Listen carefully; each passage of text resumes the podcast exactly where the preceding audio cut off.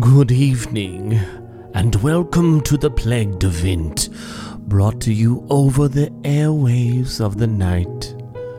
Listen closely as we have tales to make your skin prickle in fright. Can you withstand the haunting sounds of the pandemic players' hellacious Halloween spectacular? Keep tuning in, and you might just find out.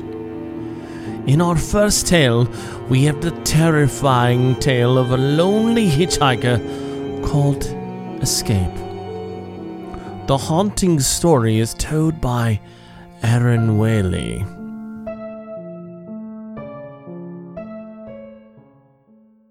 Rain was falling heavily. It was like driving through a thick curtain of water. He eased off the accelerator a little. He had to be careful driving on wild nights like these.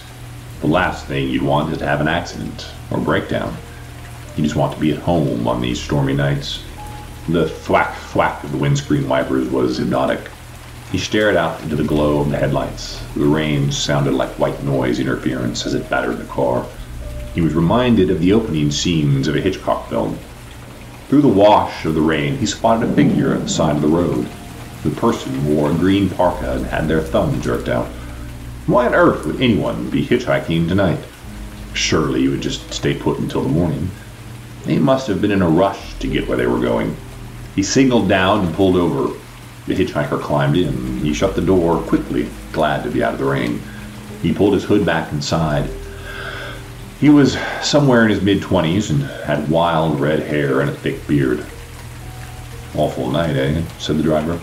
The hitcher held his gaze for a long moment. Drops of rain water trickled down his face. Yes, yes, it is. The driver pulled out and continued through the storm. The hitcher glanced over his shoulder into the blackness behind him. Are you okay? The hitcher simply nodded. They drove on in silence for a short while, the radio blaring in out of some car's speakers filled in for conversation. They listened to the radio and had their own thoughts as they moved on. Where are you headed? Asked the driver. North, the hitcher pointed. Are you traveling to visit friends? The driver couldn't tell if that was a yes or a no. He adjusted his tie nervously. The hitcher stared at him in his suit and tie. The hitcher seemed scruffy in comparison in his parka and Pink Floyd t-shirt. Do you work around here? asked the hitcher. Yes, said the driver. I was stuck late at the office. You know how it is. No, not really. Again, they drifted into silence. The talk radio show carried on as they drove through the wind and rain. The hitcher shifted in his seat and stared out the window. No music? The hitcher asked. What? Is there no music we could listen to? I like the talk radio shows. I'm not really a music fan. The hitcher's eyes glazed over for a moment, then he spoke. Well, I like listening to music. It uh, calms me down. The driver said nothing. Several miles later, there was a news bulletin on the radio. The reporter tried to remain professional as he read the announcement.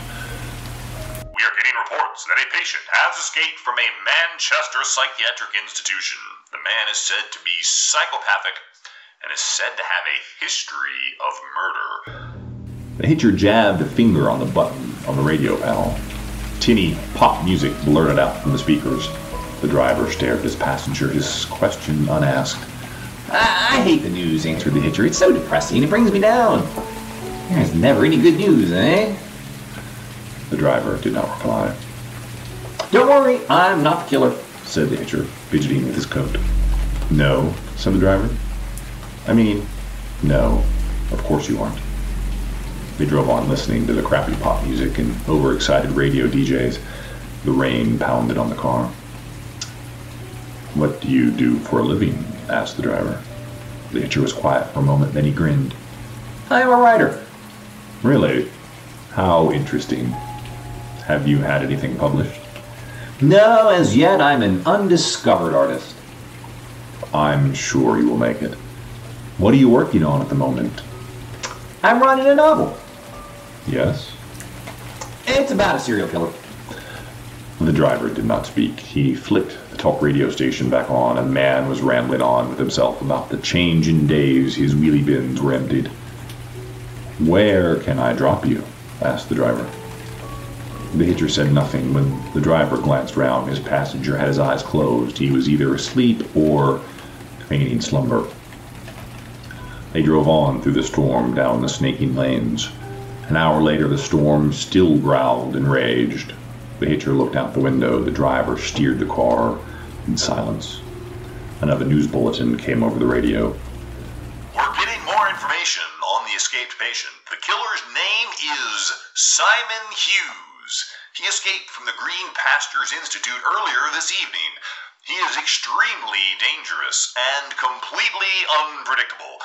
Simon Hughes made his escape by changing from his hospital issued uniform into a suit and tie and pretending to be one of the medical staff.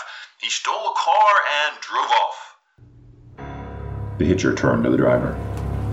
What, uh, what'd you say your name was? My name is Simon. The hitcher stared in shock. Simon grinned. The headlights of a passing car glinted off the knife blade in Simon's hand.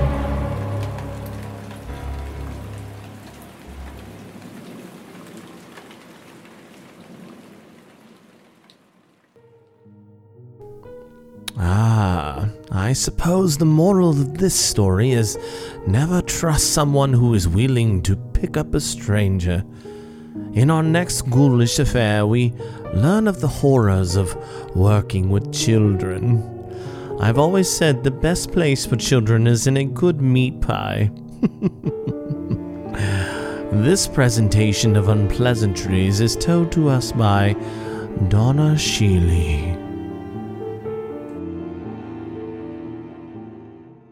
Speak louder, please. I put my hand up to my ear from the back of the room, signaling that she would need to raise her voice. She took a deep breath. I could see anxiety turning her cheeks beet red as strands of blonde hair began to fall out of the same nappy ponytail she wore every day. There was something about her so familiar, but I just couldn't put my finger on it. With her face glued to the paper, too afraid to make eye contact, she quickly sputtered out, Hi, my name is Paisley Jackson, and this is my poem called My Family. Paisley was a shy little girl. In fact, she was one of the quietest students I ever had in my 10 years of teaching, which I guess being the youngest of 11 will do that to anyone. Surprisingly, she was very smart, unlike the rest of her siblings who were dumber than a box of rocks. Lord, the Jackson kids were such a headache, ex- except for Paisley, of course.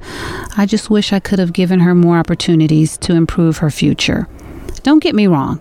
I tried to help Paisley. I really did. I gave her clothes, food, and even had funds lined up for her. But living dirt poor in a shack out in the middle of the desert was a bad hand to be dealt in life. Besides, no matter what I did, it wouldn't have made a difference. Everyone knows that the cycle of poverty is almost impossible to break. I crossed my legs, pen in hand, preparing for yet another bland story about a family I'd never get to meet. If you've ever worked with underprivileged kids, you'd know that guardian involvement is quite rare. When it came to interest in their daughter's education, Paisley's parents were no exception. I have two mommies. One named Betty who can make good spaghetti. I call her mom. She's the one that's married to my dad, Tom. One named Claire with pretty yellow hair. I call her mommy. Dad calls her his project, his hobby. Being smack dab in the middle of Utah, I've seen hundreds of polygamous families, so this didn't strike me odd. Besides, even though polygamy is illegal, I try to keep my nose in my own business. Mom takes care of us all. She can do that because she's so tall. Mommy wears a pretty silver bracelet. She wears it because she's so famous.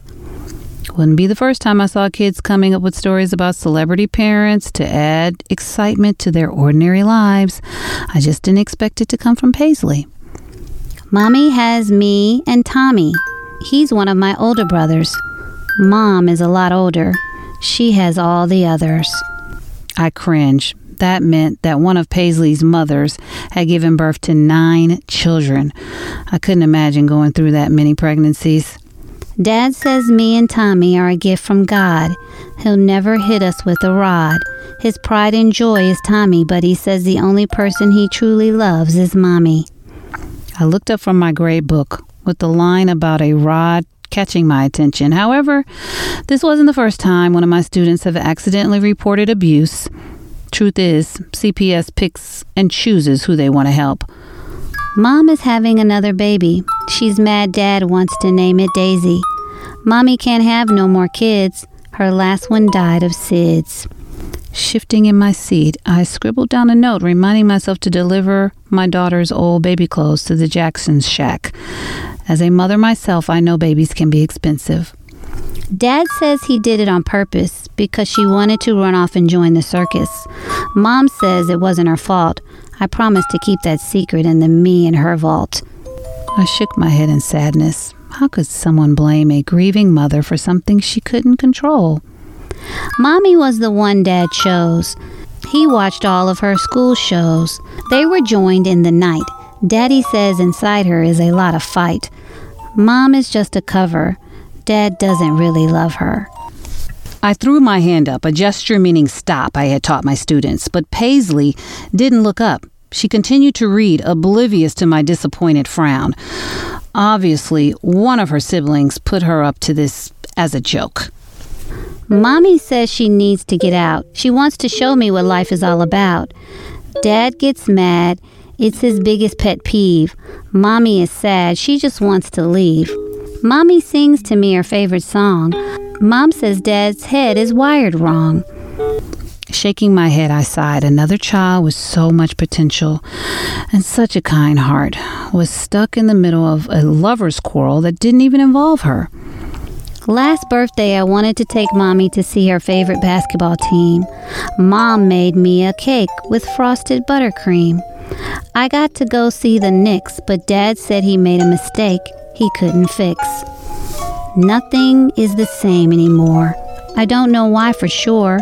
Now Dad cries at night alone. He asks God, What have I done? To Mom, he no longer tends. He hopes the baby will make amends. Paisley rose her head up with a smile, looking for my approval. Although I was appalled at the inappropriateness of her poem, I didn't want to break her spirits. She clearly was very proud of it, and scolding her for something that wasn't her wrongdoing was just going to send that little girl back into her shell that I'd been trying to break for months. So instead, I clapped, making the rest of the class, who were too young to understand the gravity of the situation, applaud too. Mrs. June, I brought a picture of Mommy for extra credit. It's got one more part of the poem. Can I show the class?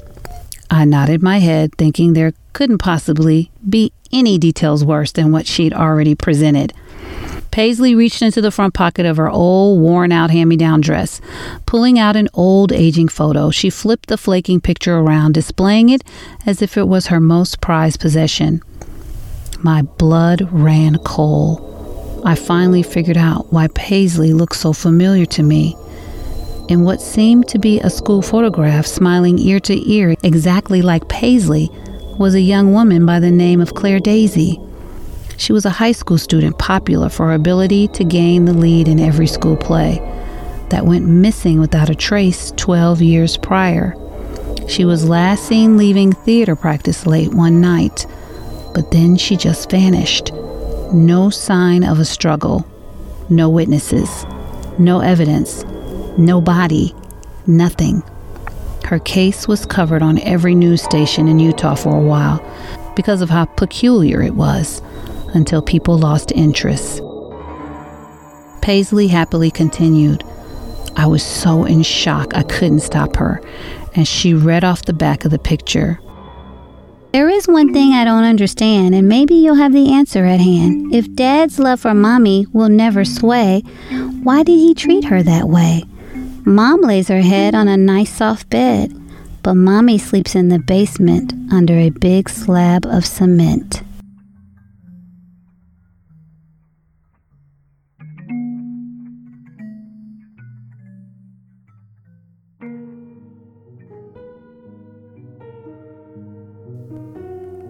Well, brave listeners, it appears that we are at the end.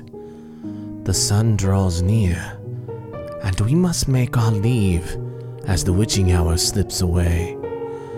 But never forget the stories we spun, as like webs from a spider, your time has come.